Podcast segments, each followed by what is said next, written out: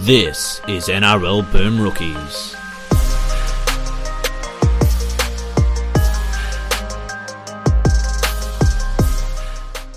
Hello, everyone, and welcome to another episode of Boom Rookies presented by ESPN. I am Matt Bungard, and with me today, Nick Campton. Hello. That's right. I'm back. We're doing it. It's all the same. We're going to bazball this shit. And by bazball, I mean we're going to do a terrible job and then complain about how it's someone else's fault. But as long as we get a moral victory, that's all that matters. Well, moral victories are more important than actual victories. That's what I've learned watching the cricket for the last two weeks. Mhm. But um, being up being up 2 nil's great, but you know what's better than that? Being up- Feeling like you're up 2 feeling like you're up 2 0, but actually being down 0 2. That's right.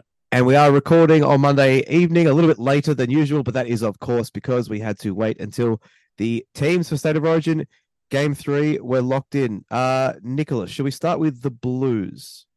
Well, yeah, I think we have to because once again, all the news is out of this Blues team. Queensland are just sort of sitting very safely and securely and confidently in what they've done, and the Blues are once again throwing stuff at the wall and hoping something sticks. Let, let, let, let's go Mm. down the team list and sort of talk about this one by one. Bradman Best was someone who like entered calculations very, very late in the game.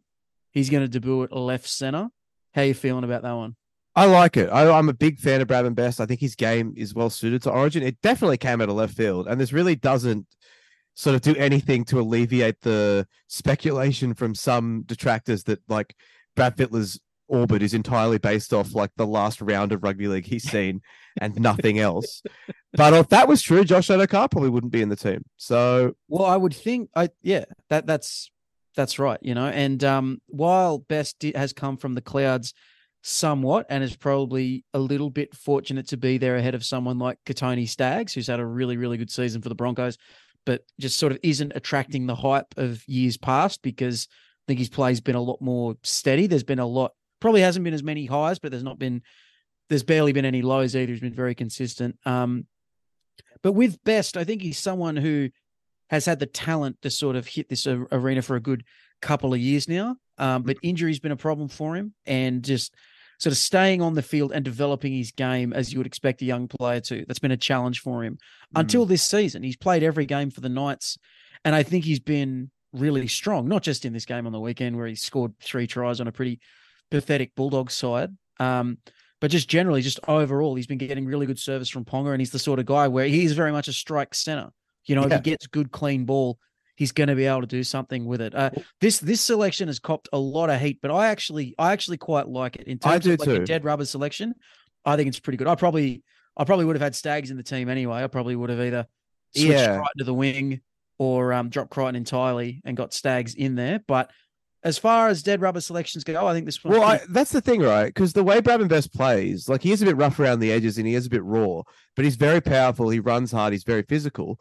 And those are sort of the kind of the most important characteristics for an origin player to have. So, given that there is nothing on the line, why not kick the tires on him and see if he's got what it takes to survive at this level? Because, yeah, yeah, it was him or Staggs, really. There wasn't like a abundance of candidates with Campbell Graham, of course, still on the shelf. So, I'm okay with it. I, I was I was mildly surprised. Uh, certainly, I, I hadn't even factored in that he was sort of in the consideration. But once I saw it, I didn't really have a huge problem with it. Yeah, me. I know you're speaking like a bit pejoratively there when you say there's nothing to play for, but there's something I wrote about a little bit earlier today. There's always something to play for in Origin, and I don't mean that in like the stupid motivational poster, never give up, hang in there, baby, type type stuff. I mean that the the future of the Blues is is is built on the past, right? And if you look at the way Queensland were able to sort of rebuild themselves after they lost the 2018 and 2019 series or when they lost that, when they had that losing run of three series in four years, they brought back Daly Cherry Evans in a dead rubber. They brought back Ben Hunt in a dead rubber. They debuted Hamiso Tabuai Fidow in a dead rubber. They debuted Tom Flegler in a dead rubber. Those are all really important players for them now, you know? Mm. And that's, to, if I was the New South Wales Brains Trust, you know, not necessarily Freddie, because he probably isn't invested in the future as much. But if I if I was part of that Blues setup, that's what I'd be looking for. I'd be looking for guys who can make the difference down the road, you know, because it's it's very rare that a, a coach is going to be able to come into Origin, wave a magic wand, and all of a sudden everyone's going to be great and everything's going to be fine. You know, people think Slater's done that, but while Slater has created some some some great new things during his time in charge with Queensland, he's also taken some of the things that were already there and got the best out of them. You know, Hamiso Tabuai-Fidow wasn't debuting in Origin this year. He did have that game under his belt, and that does make a difference because your Origin debut is always going to be the biggest night of your life, and then the second one is something that you're going to be a lot more comfortable with. You know, so in terms in terms of that, in terms of longer term thinking, I think this best one's a really good selection, or maybe not really good, but one that I don't mind at all. Yeah, when I say there's nothing to play for, I mean in the sense that like he's not going to be crucified if it goes wrong to the Yeah, extent that he would yeah. if it was a decider. Um, but yeah, I completely take your point. You convinced me last week that you know there is more at stake in these games than a lot of people want to let on. But just I am going to say it again, so you don't need to pull me up at every point. I will at various points say there is less to play for. Just oh no, I, I wasn't. I wasn't taking a shot. I was just. no, I know, but I'm just warning you that I am going to say it again, just because Yeah. like it is a it is a helpful way for them to use justification for player selections, which in a weird way brings us to the next name on the team sheet that doesn't kind of make sense because if you are looking towards the future and beyond, I don't know if a 34 year old Cody Walker is the guy that you want to be giving the chance to in a game that in the grand scheme of things has no has no great consequence. Again, I, I get what you're saying, and if, and if I was picking this team, I probably would have gone with Nicho Hynes. Me Um, too. It's funny with Jarome Luai. I on the night of game two, I thought he'd he'd done pretty well. Um, but I had a lot of stuff going on sort of in the days after that, so I hadn't had a chance. I didn't get a chance to sit down and watch a replay until maybe three or four days later. And when I did, the thing that really stood out was how much ball Jarome Luai had and how little he did with it. Um, I the love jumping end- around. yeah, the, the scuffle at the end of the game doesn't doesn't worry me as much, um, but more the play in the in the eighty minutes beforehand, you know. And I I, I think I think after after a loss of the of that magnitude, some guys have got to pay the price, and Jarome Luai would have been one of those guys for me. Um, again, I would have gone with Hynes. I think he's done pretty well over the last couple of weeks, or at least well enough to earn selection here. I don't think form is as big a concern Mm. when it comes to picking it, a, a team for a dead rubber. It's always a concern, as we'll get to with another player to be named later. But I think Hynes has been playing well enough. What I don't mind with this selection with Walker, though, is to me, Cody Walker can be Cody Walker can be a part of the Blues' future for as long as he keeps playing like this. That's true. And I know he's on the older side. I know he's 33, but Daly Cherry Evans is 34, and he's playing great footy. He's playing the best Origin footy of his entire career. So who's to say game one next year, if Walker's the best man for the job, that he doesn't get picked again?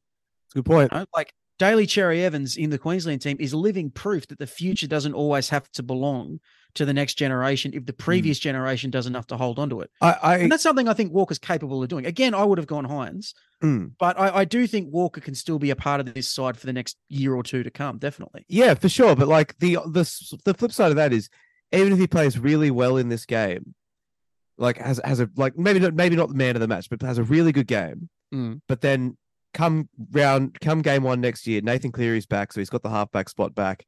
You know, that's a long time for whomever is in charge of picking the team at that point to look all the way back to July 2023 and go away from Jarome Luai, Cleary's trusted consigliere, and go with Walker instead. So I- agree, and I, I, I mean, you know, you don't have to sell me on Cody Walker. I love Cody Walker more than most most fans do, but yeah, I'm just kind of confused as to sort of the messages that the best and Walker selections kind of juxtapose each other with, because the best one is kind of like this guy doesn't really deserve it, but he has the Yeah. tools to succeed at this level, and we want to see what he's got when the stakes are as, as low as they can get in this arena.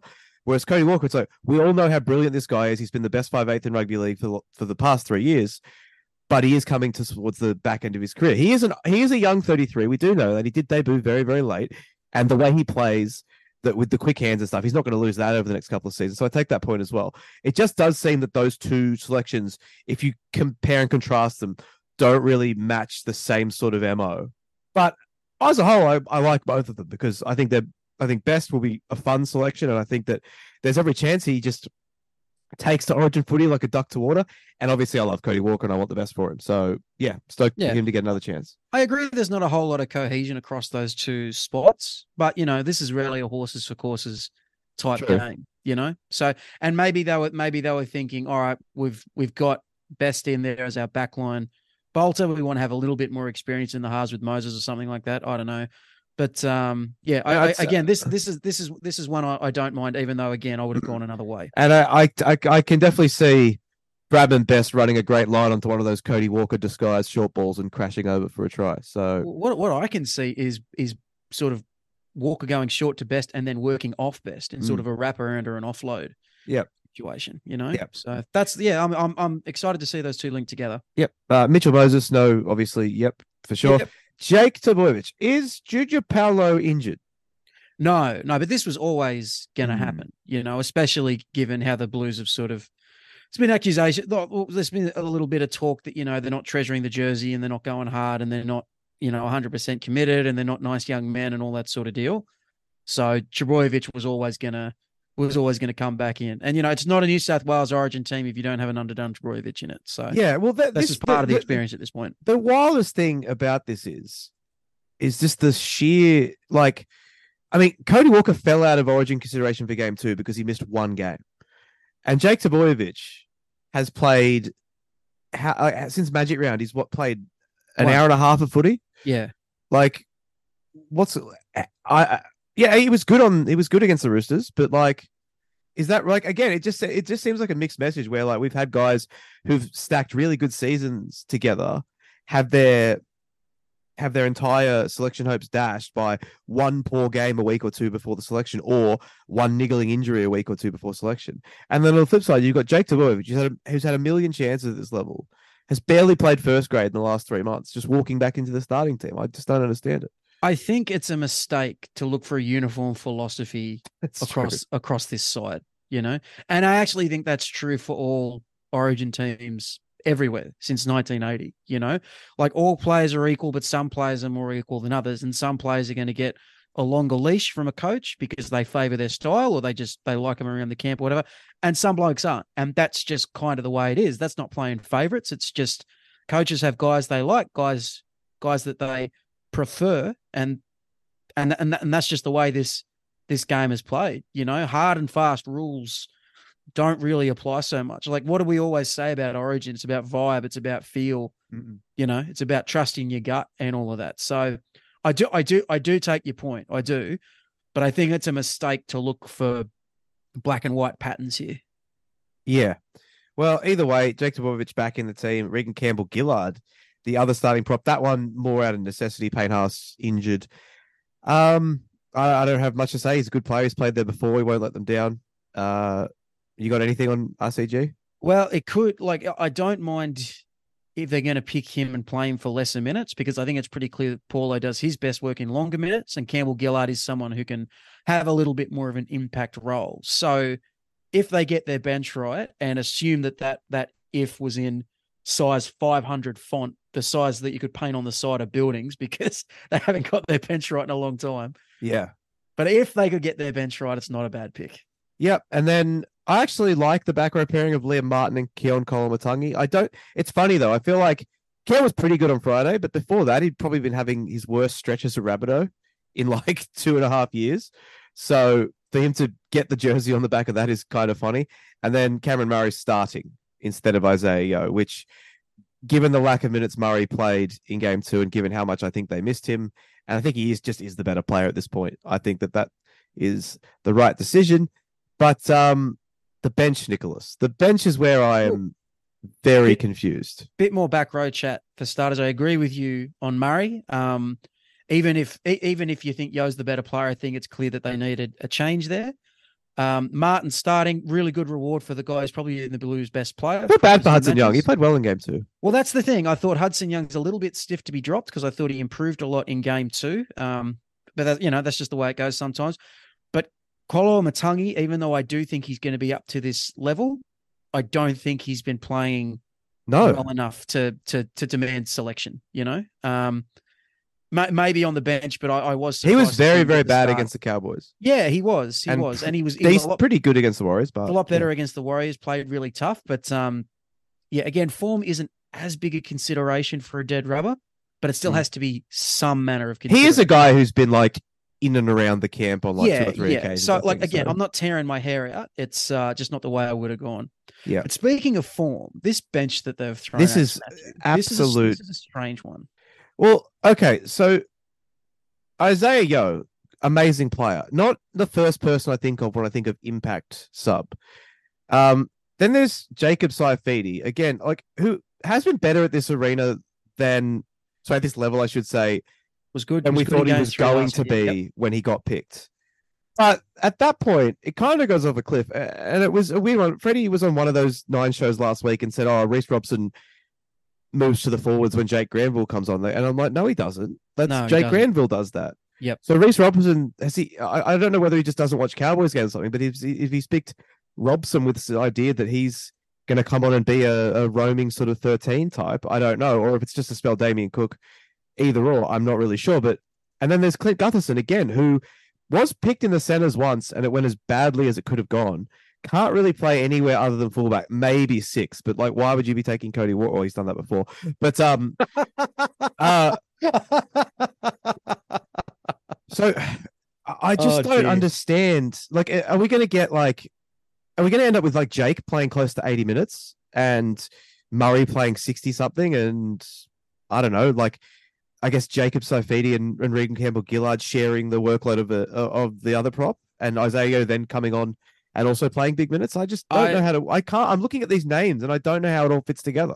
I've I've said it to you before in this series. We can't try and get inside That's true. Freddie's head with these things, and that's doubly so for for the bench. Like even when Freddie was was coaching very well in Origin, the bench was always a struggle for him. So figuring out how all these pieces are going to fit together is something of a fool's errand. Um, Mm. What we can do is sort of look at it from kind of a uh, what what what job they would be looking for each person to do.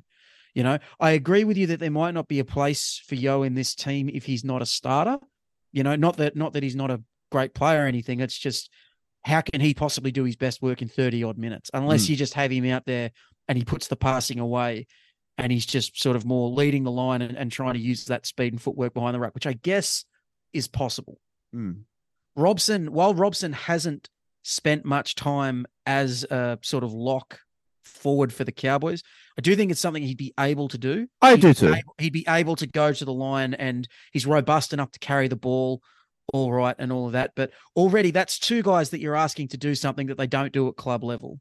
You know, you're asking them to do things that are outside the realm of their expertise. You know, and to me, that's never a recipe for success in Origin. I think you need to trust guys to do the things that got that got them there, and neither Robson nor Yeo are being asked to do the things that got them there. And then with Saifiti and Gutherson, how much better would you feel about this entire team if Gutherson and Saifiti were out and Leniu and Drinkwater were in- Oh, a lot better. if Leniu and Drinkwater were in, I would look at this team and I'd say, well, look, there's some things I'd do differently, but there's some some fresh blood in there. There's some old faces that might get Yeah, a, a- the a- a best new impact on life. in the in the competition coming off the bench. Yeah, like Leniu will Leniu will come on and he'll fire up and that'll get everyone going. You can throw Scotty D out there for 10 minutes and he might create you something. I would feel really, really good. I would feel really good about this side. I would feel like it was fresh. It was it was exciting, but it was also a little bit seasoned. There were blokes coming back for another chance. There were blokes fighting for their first chance. It would feel really cool. But having Gutherson and Saifiti in there who like it, I, I don't want to say they're used up or they're done or anything like that, but we, we kind of know what they're going to offer at this level. Yeah, You know, I think Saifiti will be fine coming off the coming off the bench like he was in that decider last year. I honestly think Gutherson's just going just there in case someone gets injured. I think they're once bitten or they're twice bitten, thrice shy Mm. after what happened in game one and game two. Like he could honestly get five minutes at the end if no one gets injured. Um, but yeah, the, the, those two picks I just think are a little bit uninspiring. You know, for all the talk of trying to plan for the future and get guys in there that might be able to help turn the tide for the Blues, and then you go back to to two sort of retreads. You know, it it kind of it kind of blunted my enthusiasm a little Hmm. bit. And I, I just think the inclusion of Drinkwater and Leniu would have done a lot to not just energize the team, but energize Well, there's the no more. well, there's no more exciting player in the competition right now. yeah, yeah, but it, it it would just it would do a lot to I think help reconnect this team back to its fan base because there's obviously a real dislocation there at the moment. There's a lot of people going around saying, "Oh, I'm not going to watch or I don't care," and it's like, well, you are going to watch and you do care, but I take your point. You're upset. Hmm. You're upset. You hate how this team's been playing. You hate how it's sort of being run, and I can get that. I can appreciate all that. So I thought I would have thought that bringing in those two guys, even though it's just two guys on the bench, I think it really really helped sort of strengthen that connection again. I think that's something this Blues team needs because as it stands, for the things I do like in this side, it it, it smacks it smacks to me of of a very specific Blues team, which is the team they rolled out in Game Three 2010. If you go back and look at that that team again, it's got like Jason King got pulled from nowhere to come in and have a run. Michael Gordon played his only game um, of Origin on the wing, and, and then there were a couple of other blokes who they sort of pulled in from nowhere to see what was going on, and things went badly, and Queensland won, and that's the last clean sweep in Origin history, and and I'm struggling to sort of throw that scent off of this team. I'm looking at it now. It's not a great team. Do you want to just just, just Yeah. read it out really quickly for the listeners? Hayne, Michael Gordon, Michael Jennings, Beau Scott, Brett Morris, Trent Barrett, Mitchell Pearce, Jason King, Mick Ennis, Kade Snowden, Luke Lewis, Paul Gallen, Greg Bird, Kurt Gidley, Tom Learoyd-Lahrs, Tim Mannah, Anthony Watmough. Yeah. See, like there's a that that has a similar vibe to what we got going on here. You know? that was the year Gidley was captain on the bench. Good times. It sure was. Ah, we've we've we've come full circle. We're back to the meme team. Beautiful stuff. Yeah, look, um, I agree with you. I'd love to see Drinkwater and Leniu in there.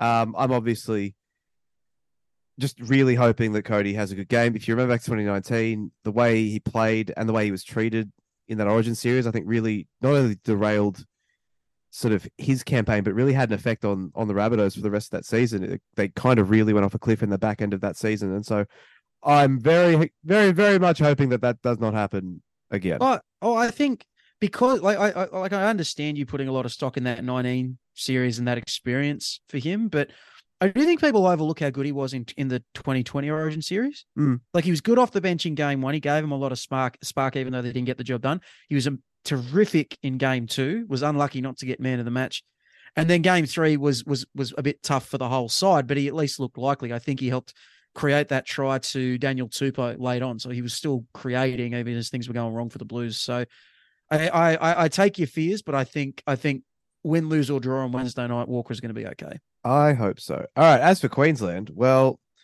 not wholesale changes. Uh, AJ Brimson in at fullback, which I mean, given Kalyn Ponga wrote a letter that he was unable to be selected. They didn't. Do you think? they He, do you think he like went down to the post office and tried to wet and- them with a hose and try to fill the mailbox with water? Do you think he went down and he said, "Hello, my name is my name is Mr. Slater. I believe you have a letter for me. Okay, Mr. Slater, what's your first name? I don't know." Yep. I mean, we can't rule it out, but either way, that means that AJ Brimson's in at fullback. Uh, Coates keeps his position over Cobbo. I thought that Co- Coates played really well in game two, so they weren't Mm. probably weren't going to drop him after that. Uh, the rest of the back line's the same. The rest of the forwards is all largely just a reshuffle in terms of bench and starting spots. But then Corey Horsburgh, debut. What a, what a feeling? what a proud day for the family. Cousin Corey getting the run. This is good stuff, and it's like I try not to take victory laps on, on takes or anything like that because I get so many wrong that you can't exactly pat yourself on the back when you get them right. But I th- like we play. I think we played a, a a small role in getting the Corey Horsburgh Origin hype going. Mm. It was back after that game against the Sharks where he scored two tries and the the the, the legend of, of cousin Corey sort of really got going. And I said, I, I said, I think he could really play Origin this year. I, I think No, Gronkoff, take I credit. I still tell people that I made Corey Allen an Origin fullback. Maybe it's something about the word, the name Corey. Must be. We're just really good at. We're the Corey whisperers. That's what we are. the Corey whisperers. Yeah, Oh, Who's the wor- Who's the worst Corey that we could we could get into Origin? Corey Hughes. We get him. I was going to say I was going to say Corey Waddell. What if we got the Corey whisperers and the Hmm. Waddell Waddlers teaming up at last? Well, what a powerful union. Too powerful. The government Hmm. doesn't want us to have it. No, they don't. But uh, yeah, no great shocks in that Queensland team. Horsburgh, a nice selection, I think. Played well enough to deserve it this year. Uh, does anything shock you? Are you at all? I, I brushed over the Coates thing there. Are you surprised that he kept his spot? Not especially. I think it's pretty clear that he's a favorite of Slater's. Um, and he had that great game in um in Origin in Origin two. So you know why not just just keep it running. Um, I saw a little bit of talk out there from some of our Queensland pals that they they wanted Munster to go to fullback and then get Dearden in at five eight, just because Mm. Dearden's probably got a bigger future in the jersey, but. You know, that it just seems to be to me to be a bit too much shuffling. Brimson's played well in Origin before. Um, on debut back in, in game one 2020, he was really, really strong. They'll obviously miss Walsh and his panache and his swagger and all that, but I think Brimson can do a fine job. And yeah, Queensland just nice and settled, sitting pretty. I think they're probably going to win. One Mm. thing that did sort of jump out at me, oh, not really jump out at me, but I just did notice that they've named Grant to start and Hunt on the bench. Yeah. So maybe that's just to, I don't know. Maybe Harry Grant just had the shits that he didn't have a nine jersey yet for Queensland or something. like Possibly. that. I don't know. But uh, yeah, they're sitting pretty. They're looking great. Yeah, We we'll just have a we just don't get it. we'll have a proper preview of that for you uh, next Monday. So yes, we will. mm, stay tuned. Could be the first clean sweep in 13 years. Crazy. Long time, eh? Mm. Long time. But now we have to go all the way back to Friday night. Uh, Nick, my confidence was at an all-time low as South Sydney took the field uh, against the Warriors in Auckland. But uh, a lanky boy by the name of Tyrone Munro has made me believe again. He said he just showed us with his play that everything might be all right at Redfern. After all, well, I was I was very happy for for Tyrone Munro because it was clear.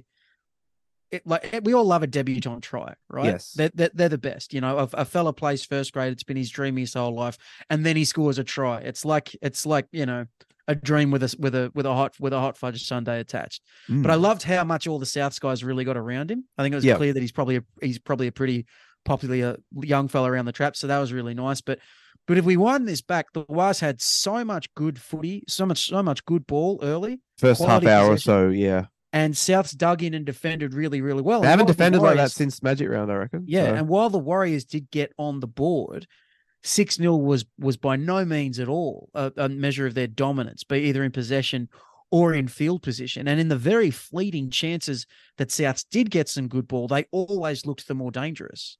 And I think what happened was, and it's a phenomenon that we that we see a fair bit. I thought the longer Souths defended, the more confidence in the defense they gained Yep. and the and the less confident the Warriors seemed in their attack. And that was and it was strange for me to see that because normally a strength for the Warriors this year has been playing has been staying on the job so well no matter what's going on around them. Like I think back to that great comeback win they had over the Sharks, you know, where they just kept at it and kept at it and kept at it and were able to to get the job done late. They had a similar win um over the Dolphins uh, about a month ago or so now, where the Dolphins sort of stuck pace with them for about 50 minutes, but the Warriors just kept doing all the little things right. And eventually, Hmm. eventually it got the job done. But I don't know, maybe it was the occasion of, of this one with the big crowd. Maybe it was, um, maybe it was uh, the, the the little bit of expectation being attached to the Warriors for the first time in a long time. But yeah, I just I just thought they didn't play really smart at all. They didn't play to their strengths. They they didn't attack up the middle of the field the way I hoped they would. You know, they didn't play direct. They got a little bit too pretty, a little bit too fancy. Just didn't build into the game the yeah. the way the, the way that we've seen them do it.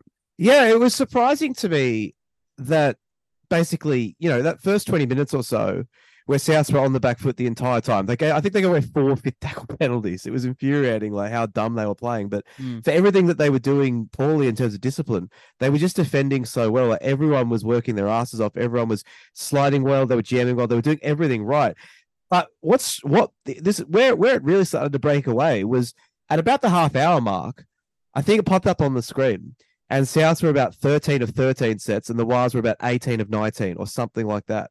But then Great from there, the conditions. yeah, but then from there, Souths continued that. I think they only had three errors for the entire match, but the but the Wires finished with a below 70% completion rate. So after that initial burst of of set after set, they just really couldn't get out of their own way. And the second half, I mean, it just couldn't have been any more different to what we saw in, in the first half. And I know that they were a little bit unlucky with DWZ sort of flapping at that ball after it hit his chest.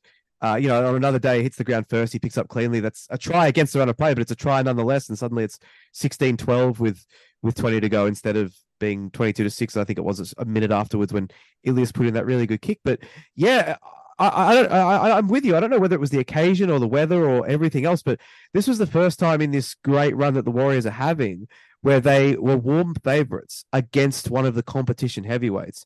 And you did say that last week, where for better or worse, there's certain teams that when a sort of less heralded team beats them, that's when the greater rugby league public sit up and take notice. So I wonder if the occasion did get to them a little bit. But regardless of that, I think that this is by a distance South's best performance since Magic Round when they beat the Storm. And I think it might just be Lachlan Ilias's best game in first grade, which again is not a particularly high bar, but with how poor he was last week, I thought he bounced back really well. That defense that he was known for That was the that that that was the one big d- department of his game that that me and most South fans said he had over Adam Reynolds was his defense. He was really poor in that department last week, but he was he was great in this one. He he, he made a few very very important tackles. He kicked well, especially for that Tyrone Munro try. And I mean, apart from a couple of bombs that he didn't really get long enough, I thought that both he and Cody Walker handled the conditions really well. And I think that this win is so massive now when you consider sort of the slide that Souths have been on. I know not all of it is their fault. A lot of that is down to the players they haven't had available, the origin affected games where they've missed half their team and all that stuff. But regardless, they'd lost four out of five going into this one, and they were they were firm outsiders to, to get the job done here. And now, with the team that Brad Fittler selected um, for next week, and we'll get to it on the preview show on Friday. Like, I'm not particularly confident that they can beat the Bulldogs either because of the number of players they don't have playing. So, getting a win in this game was just absolutely gigantic for their season. It keeps the Wolves at bay, and now it kind of I don't want to say a free hit, but it kind of takes the pressure off them a little bit going into this Bulldogs game, and then they've got a buy, and then after the buy.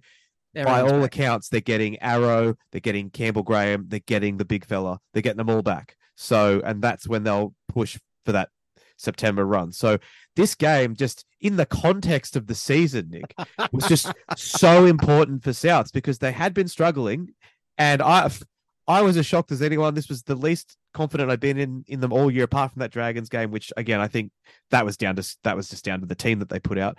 But yeah, I had no confidence in them going to this game. But after that first twenty minutes, um, and then when they had the lead at halftime, I just thought, well, as long as they don't have another 20 minute spell like that first one, I think that they've got the measure of the Warriors in this one. And got the measure of them, they did. I'm glad you mentioned Walker before because I thought he was was really, really good in this game, but in a different way to how he normally is. Like normally when we think about Cody Walker playing well, we think about great attacking movements, we think about really sharp passes, we think about excellent support play, we think about running and gunning and doing all those things that he's so good at. But I actually thought his kicking game was excellent in this one. His organization was great in this one, and he just played the whole game really, really smart. You know, he kept. Um, there were several times where he'd sort of have an attacking play left, then drop it in behind Dallin, Dallin Watene-Zelezniak, who took who can take a minute to turn around sometimes, and just kept forcing the Warriors to come out of bad positions over and over and over again. You know, so it was it was a great performance from him, but in a different way to what we normally see. And to me, that was a, a very consistent theme across this South Sydney side. You know, I, I want to shout out Hame Sele. I thought he was Great. outstanding in the middle of the field and mentioned on the show last week that if I was a Souths fan, what I would have wanted to see would be just a really strong performance from the forwards because that's something that they can then build on and then add to the to the to the great attacking stuff mm. Souths have already got. And I, I thought they got that, and they got that to the to the extent where they were able to run over the top of a very very good Warriors pack. You know, and now with the Warriors, you, you said it. You, you, said it yourself. Like there are some teams, if you take their scalp, people sit up and notice. But now, if the Warriors win another three games in a row and they're playing another good side, and I'm trying to tell people, yeah, the Warriors are pretty good. The first thing they're going to say is, well, mate, they couldn't even handle Souths. You know, so a loss like this can can hurt a team in some people's estimations more than three straight wins can help mm. them. they know? will get so, another chance this weekend against the Moses and Gutherson-less Eels, though. Well, so. yeah, well, that's a that's a really big boost. But mm. I th- I do think the pressure got to the Wales a little bit, and I do too. Midway through the second half, it was around the Cameron Murray try, and Murray was really good in this one as well as his his best game. The second wettest boy. The second wettest boy. But I was watching the game and I was thinking, I've seen this before. I've seen this before. Where have I seen this before? And I realized I'd seen it two weeks before when the Warriors came to Canberra and did this to the Raiders. Like it was, it was, it was close to identical. Canberra had all the ball early. The Warriors soaked up the pressure. The Warriors scored just before halftime.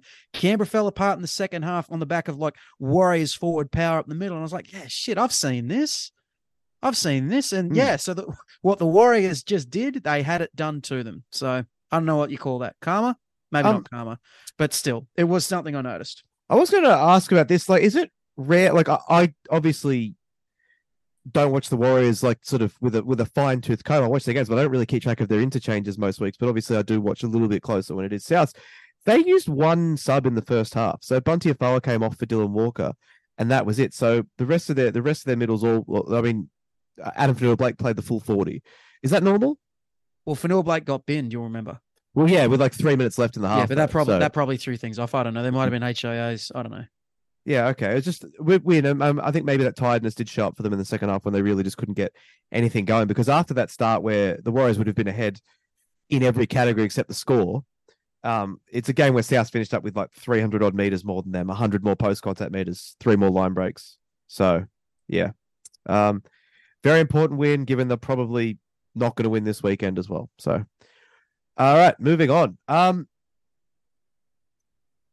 we haven't had a 14 nil dickhead in a while. I was going to say it felt nice, didn't it? Mm. Felt Not nice. if maybe not not, if for you're a the Storm Storm fan. fan. Maybe not for the Storm fans among us, but for for for true students of of of the show, definitely. Mm, yeah, uh, been a long time coming, and yeah, we we both like Penrith in this one, and we both sort of were eating humble pie after the first half an hour. Although, I admittedly, I don't think Nelson Asofa-Solomona scored, but Nor did- regardless, nor did I.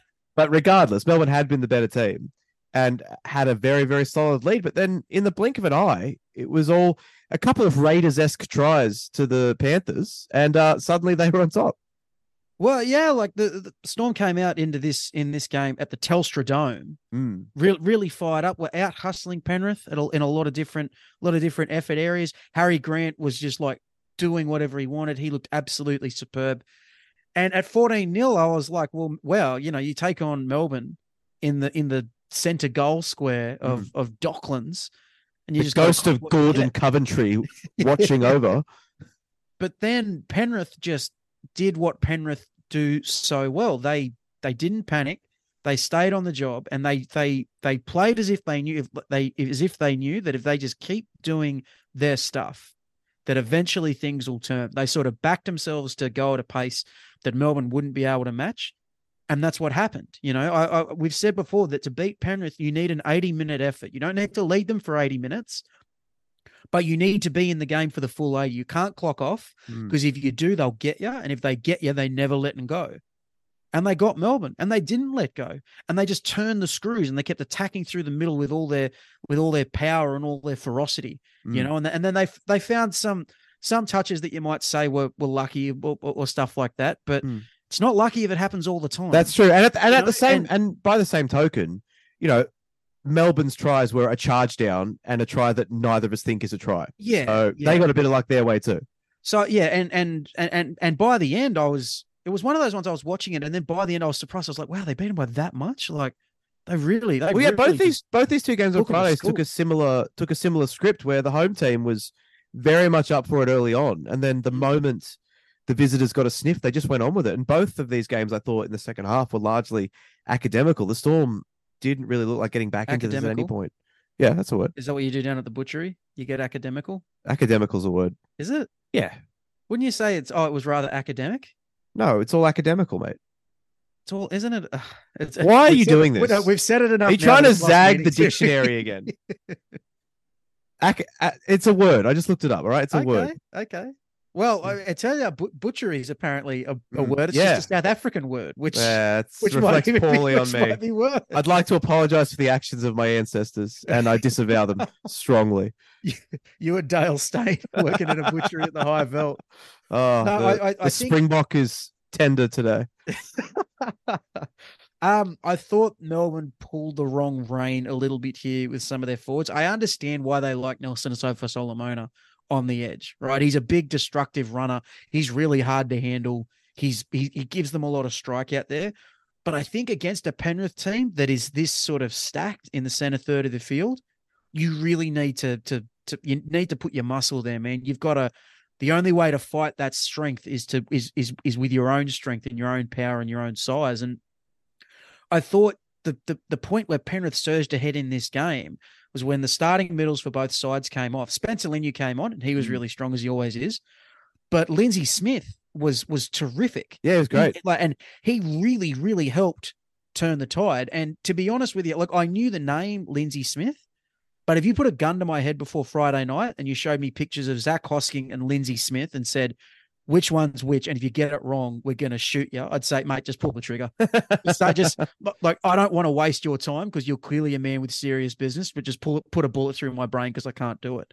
You know, and then it was funny because like the video ref mixed them up when Hoskins went in to score off that um off that kick in the second half. Mm. So no shots there at that video ref. It is it is it is uh it is tough to to to split those two long haired blondies. But I thought Smith was was fantastic, and not just with the flick pass for for Liam Martin, but I thought he really brought the energy and the physicality in the middle of the field, and that helped Penrith get over the top. You know, and thought Penrith's attack showed some really good signs. I thought they were using Yeo as a decoy a lot more instead of having him touch the ball on on so many attacking possessions, and that was that was really smart because it was clear how much Melbourne was sweating on Yeo. So just by going a bit wider, they just had so much room to to work with. And Izack Tago was the big beneficiary. He was great. getting all that room. And like I think he probably had a slower start to the season. Mm. Um, which can which can happen after a guy's had such a good rookie campaign. But over the last month or so, I think since, since he came back from that injury, yeah, he's been he's, really, really he's good. he's been terrific. Like just giving them so much strike down that left side and yeah, I thought he was just just really really strong, and I just I think this game showed that you know Melbourne Melbourne have aspirations to sort of joining those top three teams, but this to me showed me showed why they're not there yet. They're Mm. not yeah that they're not there yet because they don't quite. I just don't think their forward forwards are good enough. Yeah, That that's the that's the thing. That's the and thing. that's not going to change. Well, it's a bit like last. Remember at the end of last year how they was sort of, uh, they were sort of pasting things together. They were playing months Yeah. fullback and Yeah, yeah, Narcissist, yeah. and they were just trying to use the sheer amount of footballing talent they had to paper over the cracks of their roster. Hmm. I feel like that's what they're trying to do with their forwards right now. To me, they're just they're they're like one or two guys short in the middle of the field. They're basballing it, is what you're saying. Well, I wouldn't And- go that far. I wouldn't and slam. and it might work against the island of rugby league, the West Tigers, but it's not going to work against Australia, aka Penrith. Yeah, yeah. So I, I I would like to see them move Nas back to the middle all the Me time, too. and even if it's Tar- even if it's Tariq Sims on the edge or something like that, I think they need their middles, their best middles, to all be in the middle Mm. for these big big games. Yep. All right. Moving on to the silliest team in rugby league. R- real quick, what did Yep. you think watching on TV a game at the Telstra Dome? I mean, I, like it's it's kind of hard to get a feel for the atmosphere just watching, but like it's just I'm not a huge fan of it, but I mean, it, kind of like the novelty. I don't know. I'm not ah, there, which is the Yeah. important thing, because being there sucks. Well, that's But the thing. having the I- aesthetic on the TV is actually all right. Yeah, that's the thing. I had some shooters on the ground who were there, It's and awful. they they said it. They said like it sucked. You can't see shit. Yeah. But watching on TV, I actually kind of liked it. It wasn't, hmm. and the novelty made made this feel like a, a bit of a bigger game. So I thought that was pretty cool. So Yeah. yeah, and they got a pretty decent crowd there too. They got like Yeah. 25, 26. So yeah, Good good stuff. I Yeah. liked it. As I was saying, the silliest team in world sport, the Canberra Raiders. Uh, well, see, you could have said either team for that one. that's true, but The how many- so mate, one, one of the sillier games ever played. what were you saying, by the way? Like, this is their how many games this year have they scored either equal or fewer tries than their opposition? And what's their I record think in those had games? so the Raiders have eight wins this year, ten wins this year, Hmm. and in eight of those games they've scored the same amount of tries as the opposition. Fantastic. It was funny. I was watching this uh with uh with I was at a mate's birthday, but we, was watching it with a, a, friend who had a bet on the Raiders, and the, the, the last leg of his multi was Raiders minus six point five. And when he when Hudson Young scored, he went, "Yeah, I'm home." And I said, "My friend, Oh, you do not oh, you Raider. boy. you do not Yeah. Raider because something stupid is going to happen in this game. They might lose, let alone not let it get back to a one score game." And that Well, the- train was not late.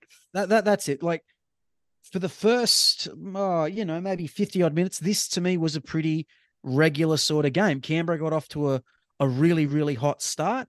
As the Titans got, as field position started to flip and the Titans got a lot more ball, they threw a lot at Canberra on Canberra's line, and Canberra's defense has been a little bit shaky at times this year. But I thought the Raiders did really, really well just to hold them to the one try for the first 38 minutes or so. And the try that they did score to David Fifita, like there's no, there was no way to defend that. You know, that's just quick hands, guys putting kicks. Like there was no way to cover it. It was just Yeah. great footy from the Toons. I thought the second the the Titans no try was it was it the penalty was on for Fifita. I don't remember if he got it down or not. I don't remember who scored it. At the time, I thought it was I thought it was sweet um, in, in terms of it being a try, and I was surprised they took it off the Titans. But then in Graham Annesley's press conference today, he made the point that Fifita apparently grabs the back of Jamal Fogarty's jersey, Oh, okay. which to me that's still pretty ticky tack. But uh, according to the rules, you can't. You can't do that. Like there's certain So- things you can't do because they're so blatant and you can't do them accidentally. And grabbing a jersey is one of them. So Yeah.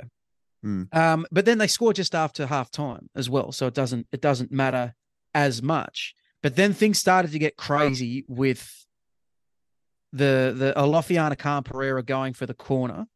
him dropping the ball because Jordan Rapana has pushed Jamal Fogarty across the field. That's knocked the ball out. Rapana's picked it up. Oh, sorry. Way back before this, the Titans had put a kick in. Corey Horsburgh had knocked it on. They picked it up, go out to Khan Pereira. He dives to score, is dislodged by the, the launched Jamal Fogarty, drops it. Rapana picks it up, finds Timoko, who for 50 meters is flying. And then for the last 50, I think I could have beaten him on the sprint. and they end up giving the try. And I've watched a lot of footy. I think the only time I've seen something like this was the Tom Burgess, Luke Brooks goal Yeah. point play a couple of years ago. But even that was different because advantage is such a weird concept in rugby league because it is Yes. solely at the discretion of the referee. I thought, and I, I am viewing this through green eyes. I can I can admit that. I thought having a shot at the line like that and reaching out to score constitutes an advantage, even if you don't finish it. What did you think? oh yeah, no, absolutely. Yeah, you thought Yeah. that was, you, you thought it was sweet. Yeah, I did. Yeah, I, I I think we sometimes let players get away with a bit too much. I think sometimes we let them take the piss with things not being advantages. To me, like they've thrown what two or three passes. He's tried to dive over in the corner and drop the ball. Like that's, I mean, he's he's you know he's twenty centimeters from scoring a try. You can't get much more advantageous than that, in my opinion. But I I, I loved the I, yeah I do I did love the defensive nous of Jordan Rapana. Sometimes you just got to throw a man into another man. That's right. That's that's sometimes that's what this game is. You can't about. coach that. That's a, only Jordan Rapana would decide to do something like that. What if I just chuck this bloke into this other bloke? It'll all work out. And a it did. man, a man must use any means at his disposal when the time comes. Yeah. I I, I wonder if Jamal uh, Hop- uh Jamal Fogarty enjoyed being a human torpedo. He's too good natured to complain about anything. I But hope yeah, he, I, ho- I hope he went wee as he got thrown. But yeah, the Titans continued to have so much really good field position and, and possession, and I thought they were throwing a lot at Canberra, and Canberra kept digging in. Mm. Um, but then Canberra did, and then they sorry they get back to well, Fifita throws that excellent pass when he's dragging like twelve raiders over. the yeah, over that's it. I, I do want to stress how well, how well Fifita played. God, he's good. This- He's so good. this game was was the best the Titans have used him maybe ever. You know, they were running so much stuff for him and around him, and it felt like one of the very few times where they've got the absolute best out of him as a player. They got work rate in attack and work rate in defense, but they also got some wonderful attacking touches, the likes of which very few back rowers in the NRL can hope to match. And when he threw that pass for Khan Pereira, which is another play that's just like how the how the fuck do you defend that? You You can't. you, you've got to crunch it on for Fifita, and then he throws a 15 meter offload to to his winger. Like, what are you meant to do about that? And when that happened and the Raiders were up 18 16, I wasn't feeling great about it. But then the Raiders did something that they very rare, rarely do. They played really smart. They kicked really well. They turned the screws on the Titans and and and really tried to flip the the field position battle. Eventually they did. Hudson Young scores. And while there was some hairy stuff at the end, at no point was I like, you know, going through the cold sweats. This was you this was one of those very rare games where I felt like once once Hudson Young scored, of course, I was like, okay, they're gonna they're gonna be all right. I wasn't I wasn't doing the I've seen them lose it from here. when when they took the two better. though to go from eight to ten? You must have been slightly worried. a, a little bit, but I Just keep the ball down that. I didn't understand that decision. Oh, mate, whatever. just just chewing a bit, chewing a bit of clock. I guess, but like you, like the last thing you want to do is give them a short kickoff. I And, understand that. and it's a play that made it a ten point game instead of an eight point game. Not exactly a big swing. I feel that, but I am willing to admit I've got a bit of a blind spot on penalty goals because I'm always, I always, always wanted to tap it. Mm. Yeah. You know, so I'm like, when they did it, I was like, I'm sure this is better because I'm a maniac that always wants them to, to Yeah. tap and keep going and score more points. But Um. But it's yeah, a the- funny thing to say about a, a game where they conceded a try like the, the Tino Fa'asuamala Ali one at the end. But I actually thought this was Canberra's toughest win of the year, up there Mm. with the Souths win a few a few weeks ago, because it really was built on very, very strong goal line defense against a very, very sharp attacking team, who I thought for the most part the Titans played pretty well. And I thought they really tested Canberra down that left edge, and Canberra just kept coming up with with key plays and key efforts that made the difference. yeah, I, I and I cannot wait to see how you find a way to only beat the Dragons by a field goal on Friday night. No, field goal's too conventional. It'll Okay. you know what it'll be? We'll kick a penalty goal to go up 10 again, Mm. and then the Dragons will score two unconverted tries in the final 90 Perfect, seconds. Yep, perfect. that'll be it. Yeah, what a stupid team. Uh, what's it there? I, I I think it was Harry, a friend, tweeted that um Scorse, not Ramage, tweeted that uh the Raiders have by distance the worst uh average margin of victory. I think it's like four point one points or something, which is just hilarious. Yeah. Well, look, they're they're they're, they're dumb as shit, but they can be really tough sometimes. And if Mm. you're going to be dumb, you got to be tough. I got some I got some stats sent to me hot off the presses. Okay, Earlier give it to today. They got 10 games decided by 0 to 6 points. That's the most in the competition. Their Fantastic. average win margin is 4.3, there the it lowest is. in the Okay. comp. 8 games won by 6 or less, the next closest is 4. How do you do it? I don't know. How Julia you do it. Were good in this one again. Tapine was great. Hudson Young was great. Jordan Rapana had some really big plays down the stretch. Great stuff. Loving it. Whatever you feel about the Canberra Raiders, it's not boring. That's right. That's why they're, that's why we're the people's champs. Indeed. Okay. Uh, we are running a bit late. Thankfully, not a whole lot to analyze in this next one. North Queensland 74, the Tigers of West zero. This was one of the Um, most pathetic things I've ever seen. It was absolutely disgraceful. And I mean, obviously, I, I, and it was interesting because, like, you know, a lot of time you see teams take their foot off the gas when they're up big in games like this, but I think that 66 18 was still in the back of every Cowboys player's mind, and they just wanted as many, they wanted as much blood as they could get. Well, you would have seen in this how a few of them were doing the DX cross chops. was great. I'd That- forgotten that I'd forgotten that Star Tower did that after he scored a Mm. try in the game at Leichhardt Mm. the other week. So it was clear that the Cowboys were coming in this with a real point to prove. And, you know, all all of them were great. Like Dearden was exceptional. Scott Drinkwater had it on a string. The forwards were all awesome. All of that. You guys saw that. You saw all the points. You don't need us to go over that. For the Tigers, someone's got to pay. Someone's got to pay for this. and not just Alex Twal, who's like this. suspended. Yeah, yeah, and like like they have. This is the third biggest loss in the history of the premiership. The biggest in the NRL era. Yeah, and and this is the second time in twelve months that they have conceded over seventy points in a game. Yep. Two of the five biggest scores ever have been inflicted against this team in the last twelve months. That's bad. How insane is that? Someone's got to pay, and I don't know if it's a coach. I don't know if it's the players. I don't know if it's, if it's the board. But someone has to be held accountable, and there's got like something's got to happen. Something, someone has to pay for this in a in a very sort of fundamental, in a very fundamental way. Well, it's Monday Because- night now, so we'll we won't know the teams until tomorrow. But yeah, Yeah. we'll wonder what they'll do. But man, well, they haven't won a game since that night at Leichhardt. Yeah, and they probably won't for the rest of this for the rest of the season. Now, you know, and there's big losses. Like everyone cops big losses sometimes, and the cows are in good form or whatever. But some some of the stuff on show here was to call it to call it like park footy stuff is an insult to park footballers. I mean, like, well, you know, we barely talked about this game in the preview because we both said, "What are we doing here?" You Coltrane the Cowboys from memory, Yeah. and like we all knew who was going to win this game, but fuck me, seventy four points, like they nearly lost. They, they nearly beat the clock, which is Yeah. just staggering, absolutely staggering. And I just don't know where you go from here. I, and the worst part about this is this is year one of their five year plan.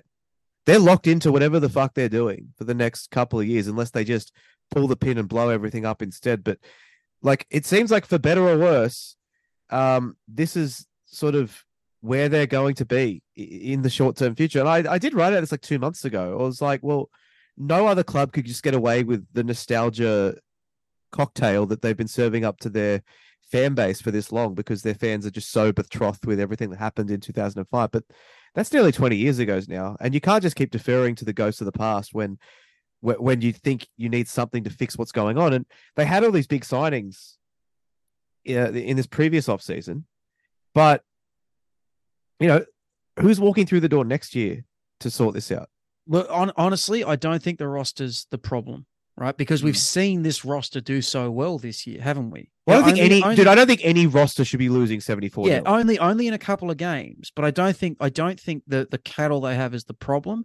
It's quite clearly the way they're led, you know. Yeah. And I, I I I don't I don't know if there needs to be a coaching change right now. I think losing seventy four 0 is grounds for any coach to get sacked, even a coach that's only been there for a couple of months or Yeah. whatever. Like this is this is beyond the pale. This is a historical beatdown. This is the sort of thing like they got hit so hard and so badly, the Cowboys will feel it in their knuckles when they flex them 30 years from now. I you, They will sit their children on their knees and say, I want to tell you about the day that we put a thousand fucking points on these joint ventures. we've had these. We our teams have had these games, and they hurt Well, more than anything. They I don't su- know. I don't like, know. sorry, Sorry, not- like this. Not this bad, but I like think this. South lost 62 0 to the Warriors one day in like 2003, 2004.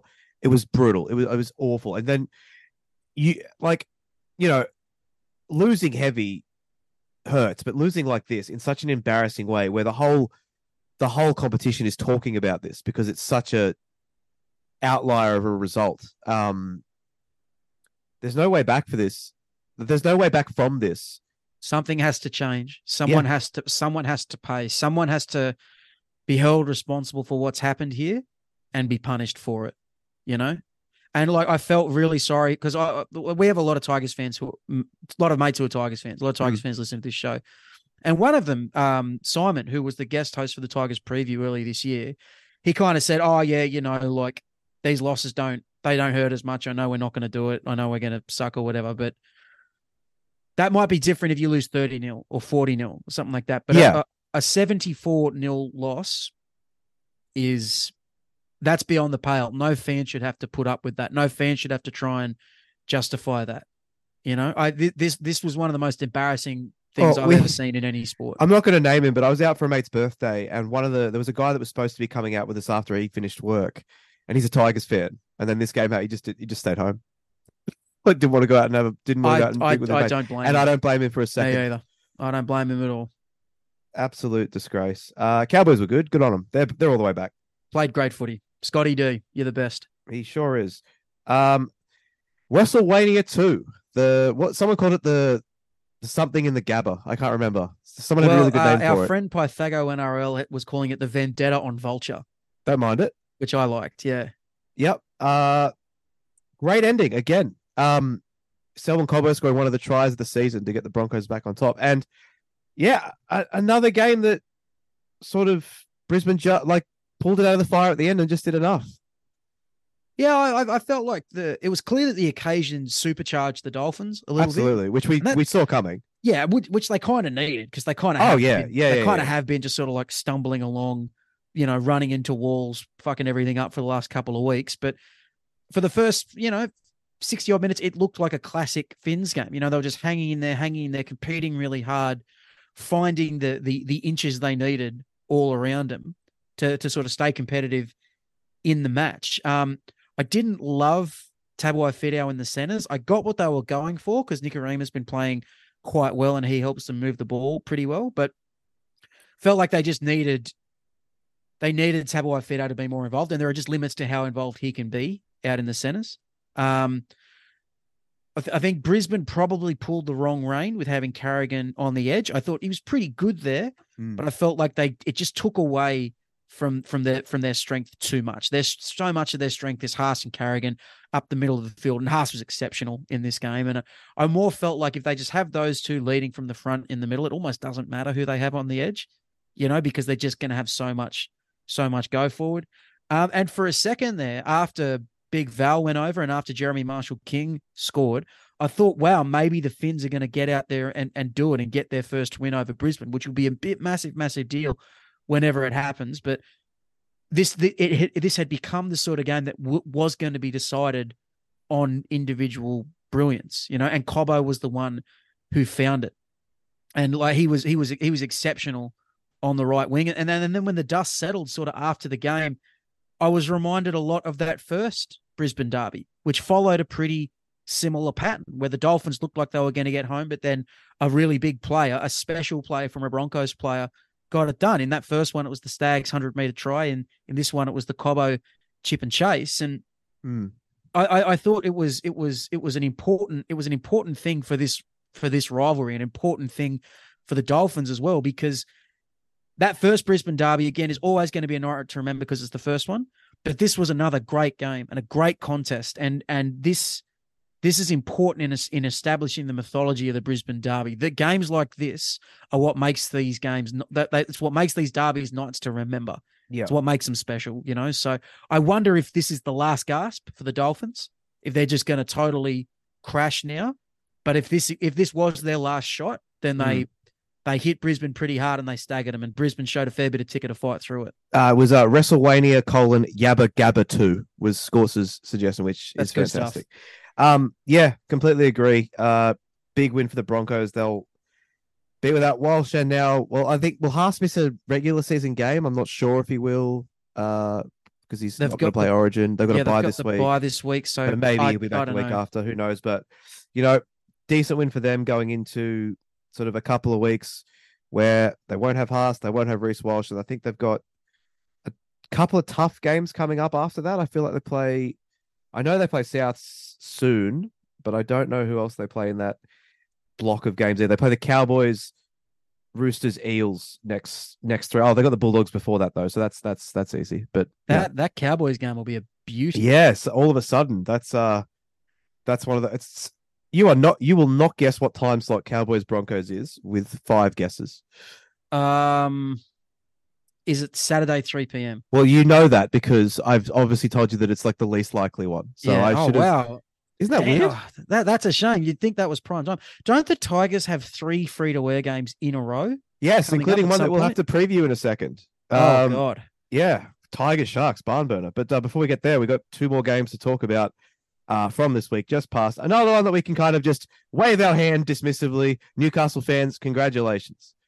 Yeah, You did yeah. it. Great big win for the Knights. Um, for a team that sort of struggled to score points over the last couple of weeks, this was a this was a, this was a swerve. I'm going to say, but it was just great to see them play to their strength so much, and so much of their strength is Kalyn Ponga down that left side, linking with Bradman Best. And we mentioned in the lead up that they that they would want to target Jaden Knockenbore at second row, and they did that again and again and Mm. again and again and again. Well, and you know again how- you know how um we've talked probably five or six times this year after Knights games about how they the game got away from them. They could have won it. They should have won it. They're underachieving. They're underperforming. All that stuff. Blah blah blah. Do you remember in the Homer They Fall where the ad comes on the TV and it says society put Dredrick Tatum away for his brutal crime, but he's paid his debt and now he's going to get revenge on Homer Simpson. In this case, the Bulldogs were Homer Simpson, and this was the Knights exacting three months of pent up frustrations on a poor defenseless uh, man who wasn't even fighting for a sandwich. Because yeah, they they looked pissed off. They looked like they had a point to prove. This was a game where let's not forget at kickoff, it was evens at, at, at on the sports books, and this was a game where privately we had the same number of people Coltrane each of the two respective teams. no, so- really? Yeah, Oh, so that's tough. this was a coin flip at kickoff in every sense of the word. And they came out with their most complete performance in a couple of years, looking starving, looking absolutely ferocious. And yeah, if you're a Knights fan, you have to be delighted. We did say that Adam O'Brien could have been potentially coaching for his job, but now their tails are up. They've got eight or so weeks to make a statement for the rest of the season. And yeah, Kalyn Ponga goal kicking, by the way, fantastic. terrific stuff. I, Mm. The thing, like, even if the Knights don't go on to make the finals or anything like that, when you're on the right side of a win like this, it is just It rules. bags of fun, bags of fun. And you would think that you get sick of it and the uh, sick of your team scoring points. You don't. You just want more. No one whose team was good in 2021 would say that. but yeah, the, the Knights Knights played with a with an energy and enthusiasm and imagination that has just sort of eluded them at times this year. And maybe this is the the supercharge they need for a really big run home. And maybe they are a team that can that can really get something going over these last couple of months of the season. They've certainly got the talent to do it. I, I Mm. would think so, especially with Ponga playing like this. He's he's he's really in in quite good nick at the moment. And you know, maybe that that sort of embarrassing loss to Penrith was kind of what they needed to to shake things up a little bit. But if there's a team that needs to be embarrassed into shaking things Well, up, I can't. it's your like- Canterbury Bulldogs. okay, so I can't remember an assistant having as much sort of pedigree and as much hype around them getting a crack at a first grade job as Cameron Ciraldo did. And at the moment, his his coaching of the Bulldogs is emulating the last Penrith assistant that coached the Bulldogs and also mm. lost a game 66 0 in Trent Barrett. So shout out to whoever I- who tweeted that. That was a very funny stat, which just lined them up next to each other. And like every word was the same, apart from attacking guru was changed to defensive guru, including lost a line that said lost 66 0. But anyway, some of these, some of the efforts in this were absolutely pathetic. Appalling. Yeah. Hayze Perham was very, very, very bad. The whole backline was terrible. Khaled Rajab also terrible. And look, I'm sorry, Rajab Mar- got, Rajab got hooked after about 25 Yeah. minutes. I yeah, and I'm sorry, Reed Mahoney, you can't come out and criticize the fans for booing. I'm not I- one. I, I'm thought not that a. was very, I- very ill done. I'm not. Uh, obviously, you know, when people go, oh, the players are getting death threats or they're getting this and that or they're, they're getting people showing up. There's none of that stuff is condonable. But No. condonable might not be a word. But um, booing at a game you've paid your membership or your ticket to go to, booing a team who are showing no fight, no heart, no ticker in a game that again was a coin flip going into a game where you win this, you basically pull yourself out of wooden spoon consideration for the rest of the season. And a game where you lose 66 nil. And again, some of these tries were so piss weak. Like Mm. just guys, like they're, they who have, who have been the Knights' two best players this year, Campo? Uh, Ponga and Greg the Leg. Well, I was going to say Ponga. I was going to say the two wingers, Dom Young and Okay. Greg Marzhew, who barely had to do anything in this game because they just gouged them through the middle the entire time. Like, absolutely pathetic. And so for I don't have the exact quote in front of me, but for Mahoney to come out and have a go at the fans for booing them off the field, I thought was just showed a complete lack of awareness and a complete lack of contrition. Yeah, I did too. I did too. I can I can appreciate that he's frustrated. I can appreciate that the booze would have hurt, but guess what, mate? They're meant to hurt. Uh, They're you should remember Like- them and ensure that Yeah, this doesn't the- happen again. Like thi- this this was not this was not good enough. I I, I think apart from Kikau and Thompson, the Bulldogs didn't have that many blokes out. I don't think did they? No. Well, that's No. we took this last week. We talked about their forward pack being their weakness, and we're like, there's not really any sort of big names coming through the door to turn Yeah, this around. Luke Thompson is about it. So, well, yeah, and Kikau as well. But like, well, yeah, yeah, just just terrible, just terrible. And for a team that like this was meant to be a, a, a year when they were taking a step forward. This was a year where they were meant to mm. develop and really and really push forward. And they've shown a couple of signs of that. But this is two games in a row now where like pathetic's pathetic's not strong enough to to describe their defensive efforts in their last two matches. Remember the game against Cronulla where Cronulla felt like Cronulla could have scored 80. yeah, legitimately, a if they second could hold on game, to the I ball. thought the Knights were going to score 80. Like, a- a- and and and you're right about did. He's such a highly touted assistant to come in and, and do this poorly. The last guy I kind of remember that like that is Stephen Kearney, yeah, someone Remember did say that in the in the a Discord, yeah. very very highly touted assistant at Melbourne. Went to Parramatta and it just didn't happen. It just didn't happen, you know. And you know, Ciraldo was saying after the match, this job's probably bigger than I thought. There's really deep cultural issues and all of that, and I can I can appreciate it's a big job, but geez, you really would have thought there would have been more Have you- progress. Have you seen their next three games? Oh no, how bad are they? Souths, Brisbane, Penrith. It's not great. Well, at least they get Souths with like half the team not playing, but then it'll be a full strength, oh, a full strength Brisbane, Sands, Reece Walsh, and then a full strength Penrith. Well, the Brisbane one's after Origin. What day of the week is it? It's a Saturday at Belmore too. They got to fire up for that one. well, yeah, if you can't fire up for that, then uh, But that's the thing. Like do? things are so like if they they should not lose this week. They really shouldn't. But if they lose to Souths and it's bad, if it's ugly again, like because Belmore is usually a big day on the calendar for them. Who knows how many fans are actually going to turn up? There was, I think, the official crowd was about ten thousand at this game, and there wasn't ten thousand people there. So even with the magic of Belmore, like who knows how many people are going to turn up if they're going into that game playing the best team in the comp, well, arguably the best team in the comp, off the back of a twenty-two point loss, a thirty-eight point loss, a sixty-six point loss, and whatever happens to them this Saturday. Who knows? just terrible. Awful. Just terrible for a club that uh, was meant to be aiming higher this year. Incredibly disappointing. Yep, absolutely. And the last game of the round, Camper, we've tiptoed around it all year. We've avoided saying it because of, and I think we were kind of blinded by the name of the club and the badge rather than the performances on the field. Are you ready to say it? I'm ready to say it. The Sydney Roosters Are are dead. bad. They're finished. I Yep, think over. that that is it. Put a fork in them for 2023. Another game that just got away from them at the end. Uh, a gorgeous Josh Schuster pass to Trbojevic to uh to win Manly this game. That Do you, have, last do, you have, do, you, have the Tom Trbojevic? we have a You have a Trbojevic. Ah, he'll do. Give him the ball. Oh, he's good. Um, that last set was diabolical, wasn't it? That kick yeah, at the end. Oh, it, well, Jesus it was Christ.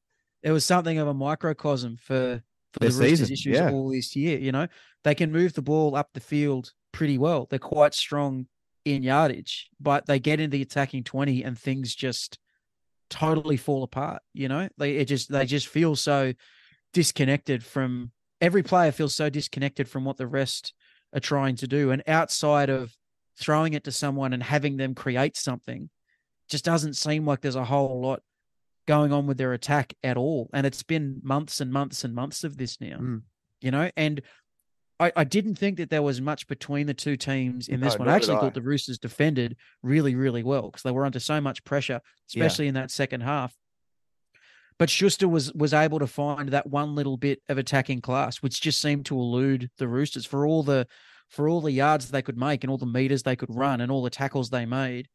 At some point, you've got to take you've got to take a couple of chances. You've got to be able to score points when it counts, and they just couldn't, and they just haven't been able to for months now, for Hmm. months and months. So, yeah, like we've we've we've given them we've given them all the rope we can. We've given them the benefit of of considerable doubt on many occasions, but yeah, man, I think it's I think it's over. I think Streets is done, man. Mm.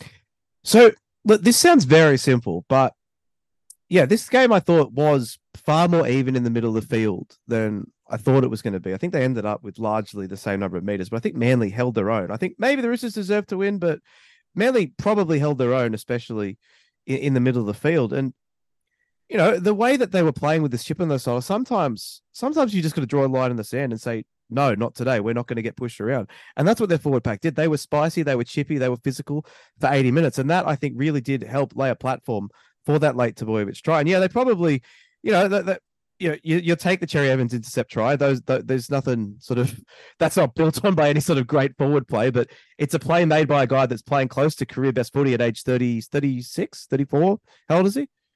Um, he's 108 years old. Okay, good. Yeah, Methuselah himself. And they needed a game like this where they just said no. Like we, everyone's writing us off. We don't have Tom Trbojevic. We've been struggling a little bit lately, but we're not. We're not going to take this lying down. We're not going to show up at Brookvale Oval and, and and let the Roosters, who've dawdled along this year, stroll in here and get their season back on track. And they Yeah, did. well, I- they shut the gate on them. Yeah, well, th- this this to me felt like a last gasp for both teams, right? And one team was gonna get life support and get the chest compressions, and you know come back and and be with us for a little bit longer, and another one was going to fade out and flatline. And and and Manly are the ones who are Hmm. sitting up saying, "Yeah, wow, my entire life flashed before my eyes, but I'm still here." And a big part of that is Cherry Evans, who was terrific in this game, and I'm glad you brought him up because he wasn't just great with his kicking game and his leadership and all that. He also made some really some big opportunistic plays like that. Mm. Luke Keary intercept is just yeah, that's just like Keary not having the attention to detail. It's and not he had that. He had that big break. He had that big break in the second half as well for about 30, 40 meters yeah, as well. yeah, So- and it was it was Cherry Evans being hungrier and being Mm. sharper, you know, and and and I think a lot of Manly guys took their took their lead from him. So, you know, uh, and and uh, and I I do think it's important that this game was was at home because it was a really big crowd out at Brookvale. It was really big. It was really rowdy, and I think that helped Manly get over the top of the Roosters in the end, and it helped keep their season alive. You know, and Manly still got some really big problems. I don't know what they're going to do from here or how they're going to go, but when the shit was really hitting the fan and stuff was getting really tough, and it was like, well, if we lose here, it might be time to start thinking about next season. Manly are the ones who were able to step up. Manly were able to, the ones who were able to to make the key plays, you know, and they they showed they showed a little backbone to them that I honestly didn't think they had anymore, but they Yeah. found it when it mattered. And the Roosters not finding that when it mattered kind of tells you everything you need to know about their season and how everything's gone. Yeah, if I was if I was a Manly fan, I'd be absolutely delighted um, with this performance. Um, you know how I've often said when we talk about Parramatta Stadium, the new one, that like because of the way it's built, that no matter how many people there, it sounds like it's it sounds like a madhouse. The atmosphere is always really good. Yes. We're going to test that on Thursday night because Cronulla fans don't travel.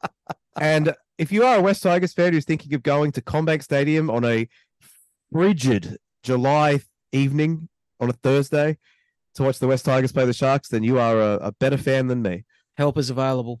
Uh, what do we need to preview? Toby Rudolf's going to be back apparently. Oh, is he? That's nice. Played New South Wales Cup last week and is prime for a recall. Handsome Toby was back playing for the Jets. That- apparently. finding out now. I I didn't know either. Yeah. Oh man. Yep. Uh, yep. So, and Braden Hamlin-Uele's got a rib injury. So again, they lose one middle, they get one back. This has been the story of them The- all year. The universe remains in complete balance. Uh, we don't need to analyze this, Tony. I'm tipping. I can't Coltrane Cronulla because I've already Coltrane them three times this year, and you can't Coltrane Cronulla because you tipped the Cowboys last week. So we could If- have had our I- first Coltrane Thursday train of the year. We haven't yeah, had well, one yet. I if I hadn't taken the the Cowboys last week, I would have done it. I'm like, surely the Tigers show something. I don't think I- they're going to lose 74 0. Well, they they have to be embarrassed into Valor at least a little bit, you know. But this Cronulla team is really, really crackerjack in attack against against struggling sides. They're gonna have all their dudes. You know, Hynes is there, Kennedy's there. Moylan was was a lot better, um, a lot better for them last week. He sort of hit a little bit of form. You know, you got uh, you got the team that loves beating up on on bad sides. You got the glass cannons. they cannons. don't and- get much badder than this. yeah, well, that's it. You got the glass cannons, and the Tigers don't exactly have any rocks they can throw at them. So yeah, Mm. Sharks are going to eat them alive. It's going to be like Jaws four, but worse. Yep. Semi Radradra trying the chip and chase.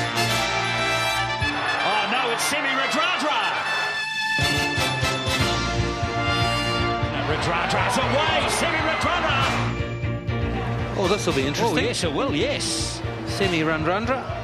Oh, he's absolutely buried it. Radradra. All right, tiny bit of news before we get out of here. Uh, Dylan Brown's Morsel of news.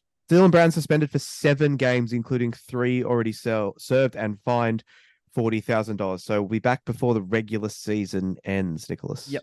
Well, I, I got to tell you, I think with the way Daejarn Asi's been playing, I think Parramatta will be feeling a lot more confident about what they can do over those seven weeks than they probably would have before when when when Walker when uh, sorry when Walker when Brown was stood down. So it's it's it's not been the the crippling blow that it that it might have been.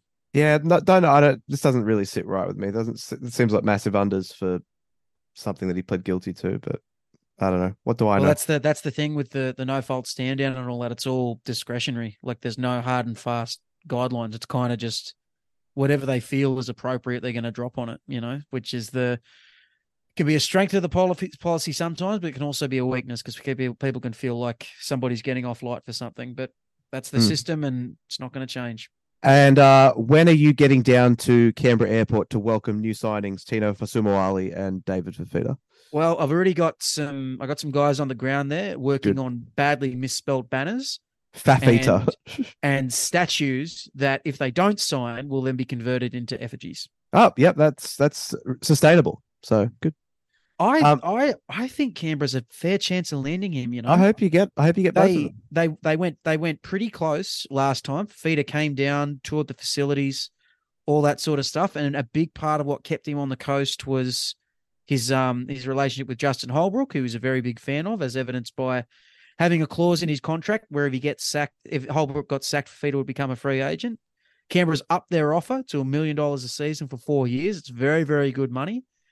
You know, I, I think the fact Fifita's done so well at the Titans this season probably makes it harder for Canberra to get him because I think part of the Canberra pitch would have been come down here and, and we'll make you the footballer you're always destined to be. But he seems to have been doing that now. But maybe that's the play for Canberra. Maybe the Jack Wighton replacement isn't a five eight at all. Maybe it's get Dave Fifita in there and then the five eight can be miscellaneous Yeah, and everything will everything will work out. Yeah, but I, I think I make think they're in with a red seventy-five meters chance. a set really every do. set. You'll be fine.